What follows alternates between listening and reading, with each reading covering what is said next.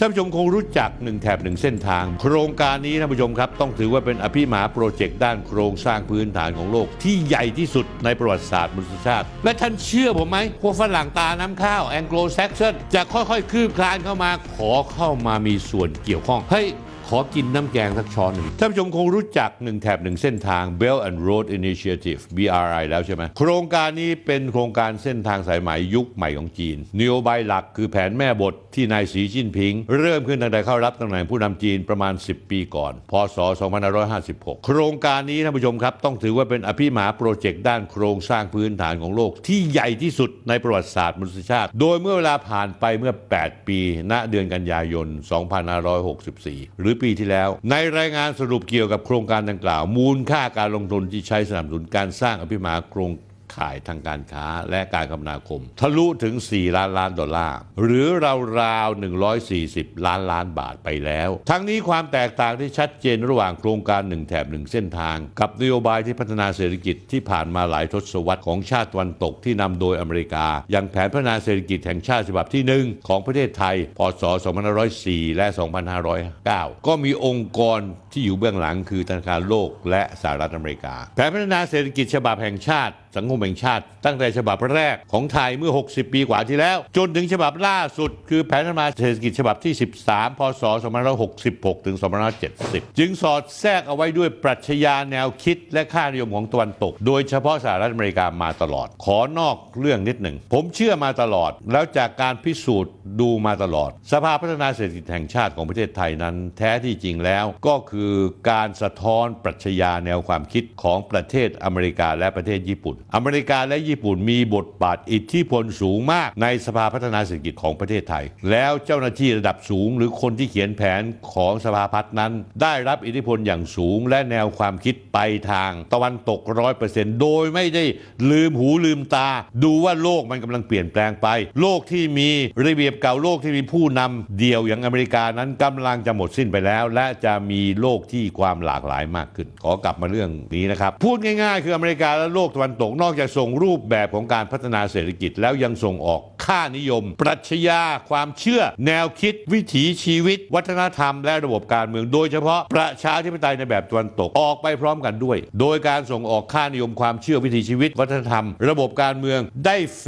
งไปกับการพัฒนาของเศรษฐกิจ ซึ่งสภาพัฒนาเศรษฐกิจแห่งชาติของประเทศไทย เชี่ยวชาญชำนาญในเรื่องนี้มาก ที่รับงานของอเมริกามาโดยที่รู้ตัวหรือไม่รู้ตัวท่านผู้ชมที่เคยฟังผมพูดูดตั้งแต่รายการเมืองไทยรายสัปดาห์เรื่อยมาจนถึงรายการมองโลกมองเรา จนถึงคุยทุกเรื่องกับสนธิคงจำได้ว่าหลายครั้งผมพูดเกี่ยวนักวิชาการสองคนสองแนวความคิด ที่ออกมาโต้เถียงเรื่องประวัติศาสตร์และภูมิศาสตร์ของโลก หลังจากการล้มลงของกำแพงเบอร์ลินและการแตกสลายของสหภาพโซเวียต คนแรกที่ผมเคยพูดคือนายฟรานซิสฟุกุยาม่าและนายแซมมวลพีฮันติงตันนี่จะสิ้นปีละอดทนหน่อยครับ ฟังข้อมูลดีๆ ไม่มีใครที่จะพูดให้ท่านฟังได้ เหมือนผมพูดในวันนี้ เชื่อผมสิ หมดจากผมแล้วท่านคงจะหาฟังที่ไหนไม่ได้อีกแล้ว2532 33 ปีที่แล้ว ปีเดียวกับเป็นปีที่จุดจบของกำแพงเบอร์ลิน ฟรานซิสฟุกุยาม่าได้เขียนบทความเรื่อง The End of History หรือแปลเป็นไทยว่าจุดจบของประวัติศาสตร์ ต่อมาในเดียวปีเดียวกันก็ทีมหนังสือเรื่อง The End of History and the Last Man ซึ่งได้สร้างความมือฮาในแวดวงวิชาการของโลกอย่างยิ่ง เพราะฟุกุยาม่าอ้างว่าหลังการล่มสลายสหภาพโซเวียตอันแสดงเห็นถึงชัยชนะโลกเสรีประชาธิปไตยที่นำโดยสหรัฐอเมริกา แน่นอนฟรานซิสฟุกุยาม่าเป็นคนญี่ปุ่น แต่เกิดในอเมริกา เรียนที่อเมริกาถูกปลูกฝังแนวความคิดแบบอเมริกามาตลอด ฟุกุยาม่าระบุว่าระบอบการปกครองเสรีประชาธิปไตยเป็นรูปแบบสุดท้ายของการปกครองแบบมนุษยชาติ ไม่ว่าจะเป็นเผ่าพันธุ์ชันชาติ หรือศาสนาใดก็ตาม โดยนักวิชาการชาวอเมริกาเชื้อสายญี่ปุ่นคนนี้ พยายามชี้เห็นว่านับตั้งแต่มีการปฏิวัติฝรั่งเศสมาเป็นต้นมารูปแบบของการปกครองระบอบประชาธิปไตยเป็นระบอบปกครองที่ดีที่สุด ในแง่คุณธรรมคุณค่าทางจริยธรรมการเมืองและเศรษฐกิจ เท่าที่เคยมีมานี่เป็นระบบการปกครองที่ให้การรับรองศักดิ์ศรีของมนุษย์ ที่เป็นสมาชิกในสังคมอย่างดีที่สุด ยังไม่มีรูปแบบการปกครองไหนที่มีวิวัฒนาการที่เหนือชั้นกว่า ระบอบเสรีประชาธิปไตย เพราะฉะนั้นแล้วนายฟรานซิสฟุกุยาม่าถึงพูดว่าประวัติศาสตร์ต่อไปนี้จะไม่มี ฟรานซิสฟูยาม่าตีขลุ่มไปว่ามนุษยชาติเดินมาถึงจุดสูงสุด และสิ้นสุดทางประวัติศาสตร์ทางการเมืองการปกครองแล้ว เรียกได้ว่าเชิดชูปรัชญาการเมืองการปกครองตะวันตก ว่าเลิศเลอประเสริฐสีดีสุดในโลก ในจักรวาลก็ว่าได้ ผมชอบคำพูดของเขา ว่าระบบการปกครองที่ดีสุดประชาธิปไตยแบบเสรีนิยม เป็นระบบการปกครองที่ให้รับรองศักดิ์ศรีมนุษย์ที่เป็นสมาชิกในสังคมอย่างดีที่สุด ยังไม่มีระบอบการปกครองไหนที่มีวัฒนวิวัฒนาการที่เหนือชั้นกว่าระบอบเสรีประชาธิปไตย ผมไปมาตั้งหลายประเทศแล้วผมมีเห็นประเทศอเมริกาที่ฟรานซิสฟูกุยาม่าเชิดชูเทิดทูนว่าเป็นประเทศที่มีระบอบการปกครองที่ดีที่สุดในโลก แต่ประเทศอเมริกามีคนไร้บ้านเยอะที่สุดในโลก ประเทศอเมริกากีดกันป้องกันไม่ให้คนที่ไม่มีประกันสุขภาพไม่มีเงินเข้ารักษาพยาบาล ให้นอนตายข้างถนนเยอะที่สุดในโลก ประเทศอเมริกามีการไล่ฆ่าฆ่าคน เด็กเอาปืนยิงกันในโรงเรียนตายกันเป็นสิบสิบเป็นร้อยร้อยคน ผมไม่เห็นประเทศจีนมีคนไร้บ้านเลย ผมไม่เห็นเวียดนามมีคนไร้บ้านเลย ผมไม่เห็นรัสเซียมีคนไร้บ้านเลย นี่คือประเทศที่นายฟรานซิสฟูกุยาม่ามโนเอาไว้โกหกตอแหลจริง ๆ เพียงต้องการสร้างความชอบธรรมว่ารัสเซียหรือกำแพงเบอร์ลินที่พังทลายลงไปนั้น เป็นเพราะว่าต้านทานกระแสเสรีนิยมทางประชาธิปไตย แล้วประเทศที่มีประชาธิปไตยดีที่สุดการปกครองที่สุดของมนุษยชาติ อย่างเช่นอเมริกาหรืออังกฤษเป็นประเทศที่แม่งมี 1%คนรวย ครอบครองทรัพย์สินเกินกว่า 60%ของทั้งประเทศ ที่เหลือคนอเมริกาอีก 99%เอาไปเฉลี่ยกัน นี่หรือคือประชาธิปไตยของนายฟรานซิสฟุกุยาม่าผมฟังแล้วผมจะอาเจียน และนี่คือข้อเท็จจริงท่านผู้ชม ที่คนไทยนักวิชาการไทยโง่โง่บัดซบด้อยปัญญา บางคนในสภาพัฒน์ยึดถือเอาไอ้พวกนี้เนี่ยเป็นหลักการท่านผู้ชมดูที่มีประเทศไหนที่มีคนไร้บ้านมากเท่าอเมริกาบ้าง ประเทศอเมริกาเป็นประเทศที่มีคนอยู่ในเรือนจำติดคุกมากที่สุดอันดับหนึ่งของโลก ถ้ามันเป็นการปกครองที่ดีที่สุดในโลก คนที่ติดคุกต้องมีน้อยสิ ไม่ใช่ เอาละเอามาอีกคนหนึ่ง ในทางตรงกันข้ามหลักการสิ้นสุดสงครามเย็น มีนักวิชาการคนชื่อแซม u พีฮันติงตันเขากลับมองว่าต่อไปจะเกิดการปะทะกันทางด้านอารยธรรม โดยได้เลคเชอร์ โต้แย้งกับฟูกุยาม่ามาตั้งแต่ปี 2535 ทั้งยังเขียนบทความชื่อ The Clash of Civilization ตีพิมพ์ลงในวารสาร Foreign Affairs ฮันติงตันระบุว่าการยุติของสงครามเย็นระหว่างอเมริกากับโซเวียต จะนำมาสู่ความขัดแย้งของการเมืองโลกระหว่างชาติ โดยกลุ่มที่มีความแตกต่างทางอารยธรรม การปะทะกันทางอารยธรรม จะลุกลามไปสู่ทางการเมือง ยกตัวอย่างเช่น ความขัดแย้งอารยธรรมคริสต์เช่น อเมริกายุโรปตะวันตกออสเตรเลีย ซึ่งนับถือคริสต์กับประเทศที่นับถืออารยธรรมอิสลามทั้งหมด โดยความขัดแย้งทางอารยธรรมนี้อาจลุกลามไปเป็นสาเหตุของสงครามใหญ่ในโลกนี้ก็ได้ ด้วยเหตุนี้ก่อให้เกิดการทุบทำลายวัฒนธรรมศาสนาความเชื่อประเพณีปฏิบัติ วิถีชีวิตรวมถึงการเปลี่ยนแปลงทางการเมืองนี่เองทำให้เกิดแรงต้านอย่างรุนแรงในหลายพื้นที่ทั่วโลก และได้พัฒนากลายเป็นลัทธิก่อการร้าย และกลุ่มผู้ก่อการร้ายที่ผุดขึ้นทั่วโลก เพื่อต่อต้านการพัฒนาและโลกานุวัตแบบตะวันตก ที่เข้าไปบดขยี้วัฒนธรรมท้องถิ่นในภูมิภาคต่างทั่วโลก เรากลับมาถึงสถานการณ์ณปัจจุบันตรงกันข้ามท่านผู้ชมนโยบายหนึ่งแถบหนึ่งเส้นทางหรือเส้นทางสายไหมสายใหม่ของจีนนั้นเขานำเสนอแนวทางการพัฒนาที่ไม่ได้สอดแทรกข้อเรียกร้องทางการเมืองใดๆมาด้วยเลย ผมเคยเล่าท่านผู้ชมฟังแล้วไม่ใช่ในรายการคุยทุนสนที่ในตอนที่ 168 วันศุกร์ธันวาคมที่ 16 2 ศุกร์ที่แล้ว ผมพูดถึงเหตุการณ์สำคัญทางประวัติศาสตร์ทางการเมืองระหว่างประเทศซาอุดิอาระเบียที่ได้เชิญนายสีจิ้นผิงประธานดีจีน ไปเยือนกรุงริยาดอย่างเป็นทางการ โดยมีการต้อนรับอย่างเอิกเกริก อย่างโมโหฬารขณะที่สื่อมวลชนทางซาอุดิอาระเบียระบุว่าซาอุดิอาระเบียไม่พอใจที่วอชิงตันลดการมีส่วนร่วมในตะวันออกกลาง แต่ในทางกลับกันปักกิ่งหยิบยื่นข้อเสนอที่ให้ผลประโยชน์ทางเศรษฐกิจ โดยไม่มีการเรียกร้องทางการเมือง หรือแทรกแซงกิจการภายในแต่อย่างใด จีนไม่เคยข้องแวะกับความขัดแย้งในตะวันออกกลาง มีความสัมพันธ์ที่ดีกับ ทั้งอิหร่านและซาอุดิอาระเบียสองคู่ขัดแย้งในภูมิภาค ด้วยเหตุนี้ครับท่านผู้ชมในปี 2565 ปีนี้ ประเทศที่เข้าร่วมโครงการหนึ่งแถบหนึ่งเส้นทางของจีน มีมากถึง 147 ประเทศ ครอบคลุมประชากรส่วนใหญ่ของโลก เหตุนี้โครงการหนึ่งแถบหนึ่งเส้นทาง จึงเป็นอภิมหาโครงการระดับโลก ซึ่งมีทุกประเทศเข้ามาร่วมในโลกนี้ยก เว้นประเทศในอเมริกาเหนือ ซึ่งผมไล่มาดูว่าทวีปต่างๆ มีกี่ประเทศเข้ามาร่วมแอฟริกาทางตอนใต้ของทะเลซาฮารา 43 ประเทศแอฟริกาทางเหนือและตะวันออกกลาง 18 ประเทศ ยุโรปเอเชียกลาง 35 ประเทศ เอเชียตะวันออกและมหาสมุทรแปซิฟิก 25 ประเทศ เอเชียโนเฉียงใต้ 6 ประเทศ ลาตินอเมริกาและแคริบเบียน 20 ประเทศ ประเทศล่าสุดในลาตินอเมริกาหรืออเมริกาใต้ที่เข้าร่วมโครงการหนึ่งแถบหนึ่งเส้นทางเมื่อต้นปี 2565 ที่ผ่านมาคืออาร์เจนตินาแชมป์ฟุตบอลโลกล่าสุดนี่เอง ส่งผลให้ประเทศเศรษฐกิจหลักๆ ในอเมริกาใต้นั้น ถือว่าเข้ามาร่วมโครงการหนึ่งแถบหนึ่งเส้นทาง ซึ่งริเริ่มโดยประเทศจีนที่ตั้งอยู่อีกซีกโลกหนึ่งครบถ้วนแล้วท่านผู้ชมขณะที่ประเทศในทวีปแอฟริกานั้นทยอยเข้ามาร่วมโครงการหนึ่งแถบหนึ่งเส้นทางของจีนนั้นนานแล้ว แต่โครงการหนึ่งที่สื่อไทยไม่ค่อยพูดถึงหรือให้ความสนใจมากนัก คือการพัฒนาท่าเรือขนาดใหญ่ยักษ์ของจีนในประเทศแทนซาเนีย ท่าเรือนี้มีชื่อว่าบากาโมโยโครงการท่าเรือใหม่ของแทนซาเนีย ซึ่งใช้เงินลงทุนกว่า 10,000 ล้านดอลลาร์หรือราวๆ3 5 0 0 0 0ล้านบาทนี้ เมื่อสร้างเสร็จจะมีความสามารถในการขนส่งตู้สินค้าคาร์โก้ปริมาณถึง 20 ล้านตู้สินค้าต่อปีหรือว่ามากกว่าท่าเรือรอตเตอร์ดัมในเนเธอร์แลนด์ซึ่งเป็นท่าเรือที่ใหญ่ที่สุดในยุโรปสิท่าเรือขนาดมือมาที่เป็นความร่วมมือระหว่างจีนกับแทนซาเนียจะกลายเป็นประตูที่เปิดให้จีน เข้าไปทำการค้ากับประเทศแอฟริกาอีก 12 แห่ง ซึ่งประเทศแอฟริกาไม่มีทางออกทางทะเล แต่มีทรัพยากรธรรมชาติที่สมบูรณ์ มีประชากรมากกว่า 300 ล้านคนนั่น ซึ่งหมายความว่าแหล่งทรัพยากรและวัตถุดิบจากแอฟริกา จะไหลไปสู่จีนอย่างรวดเร็วขึ้น ในทางกลับกันสินค้าจากจีนก็จะหลั่งไหลไปสู่ตลาดแอฟริกา ที่มีประชากรมากมายมหาศาลเช่นกัน ผมอยากจะย้ำอีกทีว่าโครงการหนึ่งแถบหนึ่งเส้นทางที่เป็นโครงการโครงสร้างพื้นฐาน ที่ใหญ่ที่สุดในประวัติศาสตร์โลก ครอบคลุมประเทศต่างถึง 147 ประเทศ จากทั้งหมด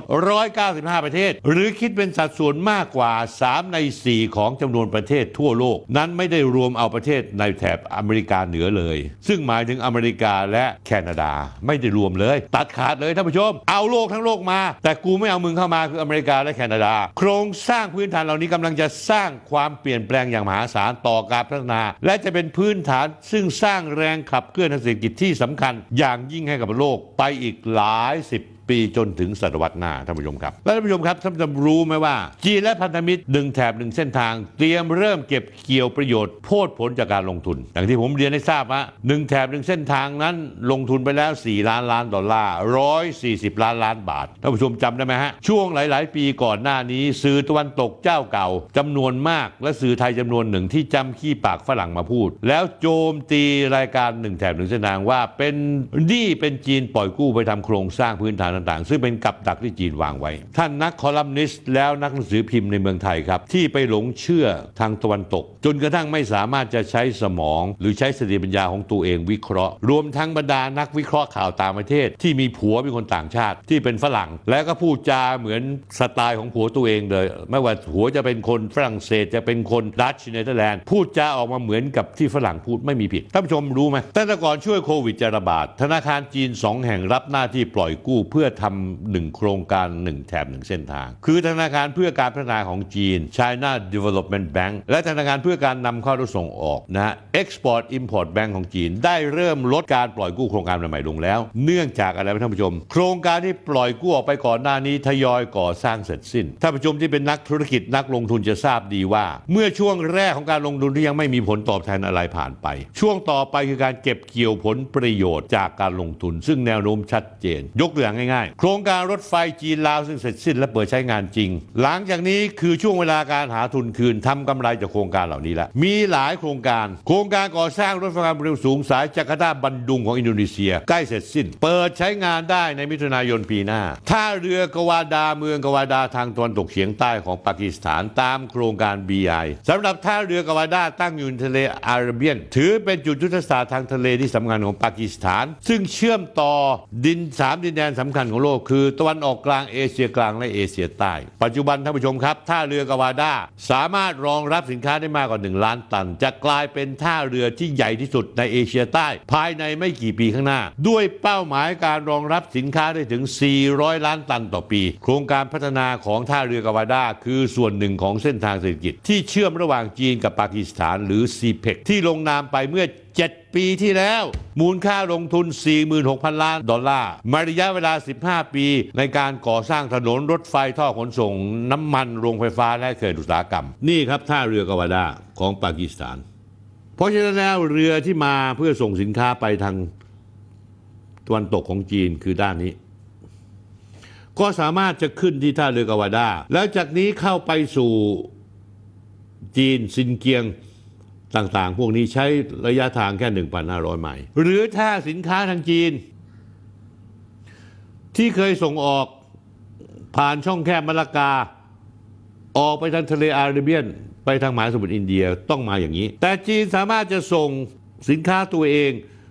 ทางคารโก้ 2,500 กิไมล์มาที่ซินเกียง แล้วจากซินเกียงก็ลงมาที่ท่าเรือกาวาดาแล้วก็ออกไป ประหยัดเงินประหยัดระยะทางเป็นพันไมล์ท่านผู้ชม รายงานล่าสุดระเบียงเศรษฐกิจจีนปากีสถานโครงการสำคัญภายใต้ กรอบการทำงานของแผนริเริ่มหนึ่งแถบหนึ่งเส้นทางได้สร้างงานถึง 190,000 อัตรา นับตั้งแต่ปี 2516 โดยรายงานระบุว่าจีนและปากีสถานได้ประสานงานเชิงลึกในสีด้านหลัก คือการพัฒนาท่าเรือกาวาดาพลังงานการก่อสร้างโครงสร้างพื้นฐานและความร่วมมือในอุตสาหกรรม ที่เล่าให้ฟังนี้เป็นแค่น้ำจิ้มส่วนหนึ่งนะของจำนวนโครงการทั้งหมด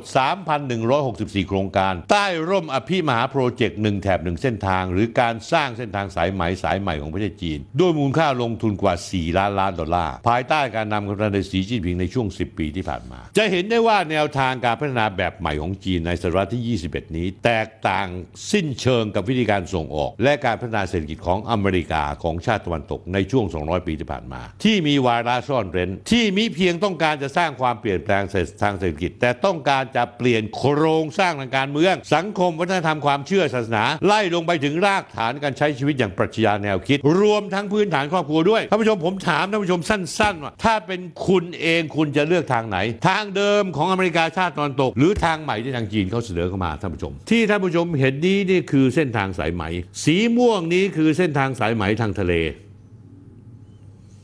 ผ่านโคลัมโบไปที่มอมบาซาไปเรื่อยไปทางกรีกเอเธนไปถึงอิตาลีเวนิสหรือว่ามาทางนี้ท่านผู้ชมครับ จากศรีลังกาไปสิงคโปร์สิงคโปร์ไปจีน จีนเข้าอยู่ชายฝั่งทะเลตะวันออกของจีน ส่วนสีเขียวเนี่ยก็คือเส้นทางสายไหมหนึ่งแถบหนึ่งเส้นทางเห็นไหมเยอรมนีนะฮัมบวก มีรถไฟวิ่งละ จากจีน ผ่านมาทางมอสโกเข้าอิสตันบูลผ่านตุรกีเข้าใจยังท่านผู้ชม มาอุซเบกิสถาน มาเรื่อยๆ มาถึงอัลมาตี้มาอุรุมชีที่ซินเกียงเห็นไหม มาถึงซินเกียงละอะส่วนสีชมพูนะครับ นี่คือนี่สีชมพูนี่ เป็น Economic Corridor อย่างที่ผมบอกนะปากีสถานท่าท่าเรือกาวาดาสีชมพูตรงนี้ Economic Corridor สีชมพูตรงนี้ Economic Corridor สีชมพูตรงนี้ผ่านคาซัคสถาน Economic Corridor มีแค่นี้ท่านผู้ชม ไม่มีอเมริกา ในเมื่อจีนเนี่ย 147 ประเทศในโลกนี้ เขาเข้ามาร่วมโครงการหนึ่งแถบหนึ่งเส้นทาง แล้วค่อยได้ประโยชน์จากหนึ่งแถบหนึ่งเส้นทางในการพัฒนาประเทศเขา โดยที่ไม่มีการเข้าไปยุ่งเกี่ยวกับการเมืองระหว่างประเทศ ในการเมืองภายในประเทศเขาไม่ยุ่ง ยุ่งอยู่อย่างเดียวให้เขาทำมาค้าขาย วินวิน ฝั่งนี้ก็ได้จีนก็ได้ทางฝั่งเขาก็ได้ท่านผู้ชมที่ เกลียดจีนและชอบอเมริกา ผมถามหน่อยสิว่า ไอ้ร้อยสี่สิบเจ็ดประเทศเนี่ย มันกว่าครึ่งหนึ่งของโลกนี้ เมื่อกว่าครึ่งหนึ่งของโลกนี้แล้วทำไมจีนเขาต้องค้าขายอเมริกาต่อไปในอนาคตล่ะ อเมริกามันใช่อะไรเขาไม่ได้เลย เขาค้าขายกับอเมริกาใต้ใช้อาร์เจนตินาเป็นต้นเหตุ เป็นจุดเริ่มต้น อเมริกาเขาก็ปล่อยค้าขายกันเอง อเมริกาค้าขายกับแคนาดาสิ ค้าขายกับยูสิ เพราะยุโรปตะวันตกเนี่ยตามคำพูดของวลาดิเมียร์ปูตินก็คือพรมเช็ดเท้าของอเมริกา และท่านเชื่อผมไหมพอหลังจากหนึ่งแถบหนึ่งเส้นทางมีประสบผลสำเร็จแล้ว กลายเป็นอเมริกาแคนาดาและพวกตะวันตก พวกฝรั่งตาน้ำข้าวแองโกลแซกซอนจะค่อยๆ คืบคลานเข้ามาขอเข้ามามีส่วนเกี่ยวข้องเฮ้ย ขอกินน้ำแกงสักช้อนหนึ่งได้ไหมเชื่อผมสินี่คือสันดานของฝรั่ง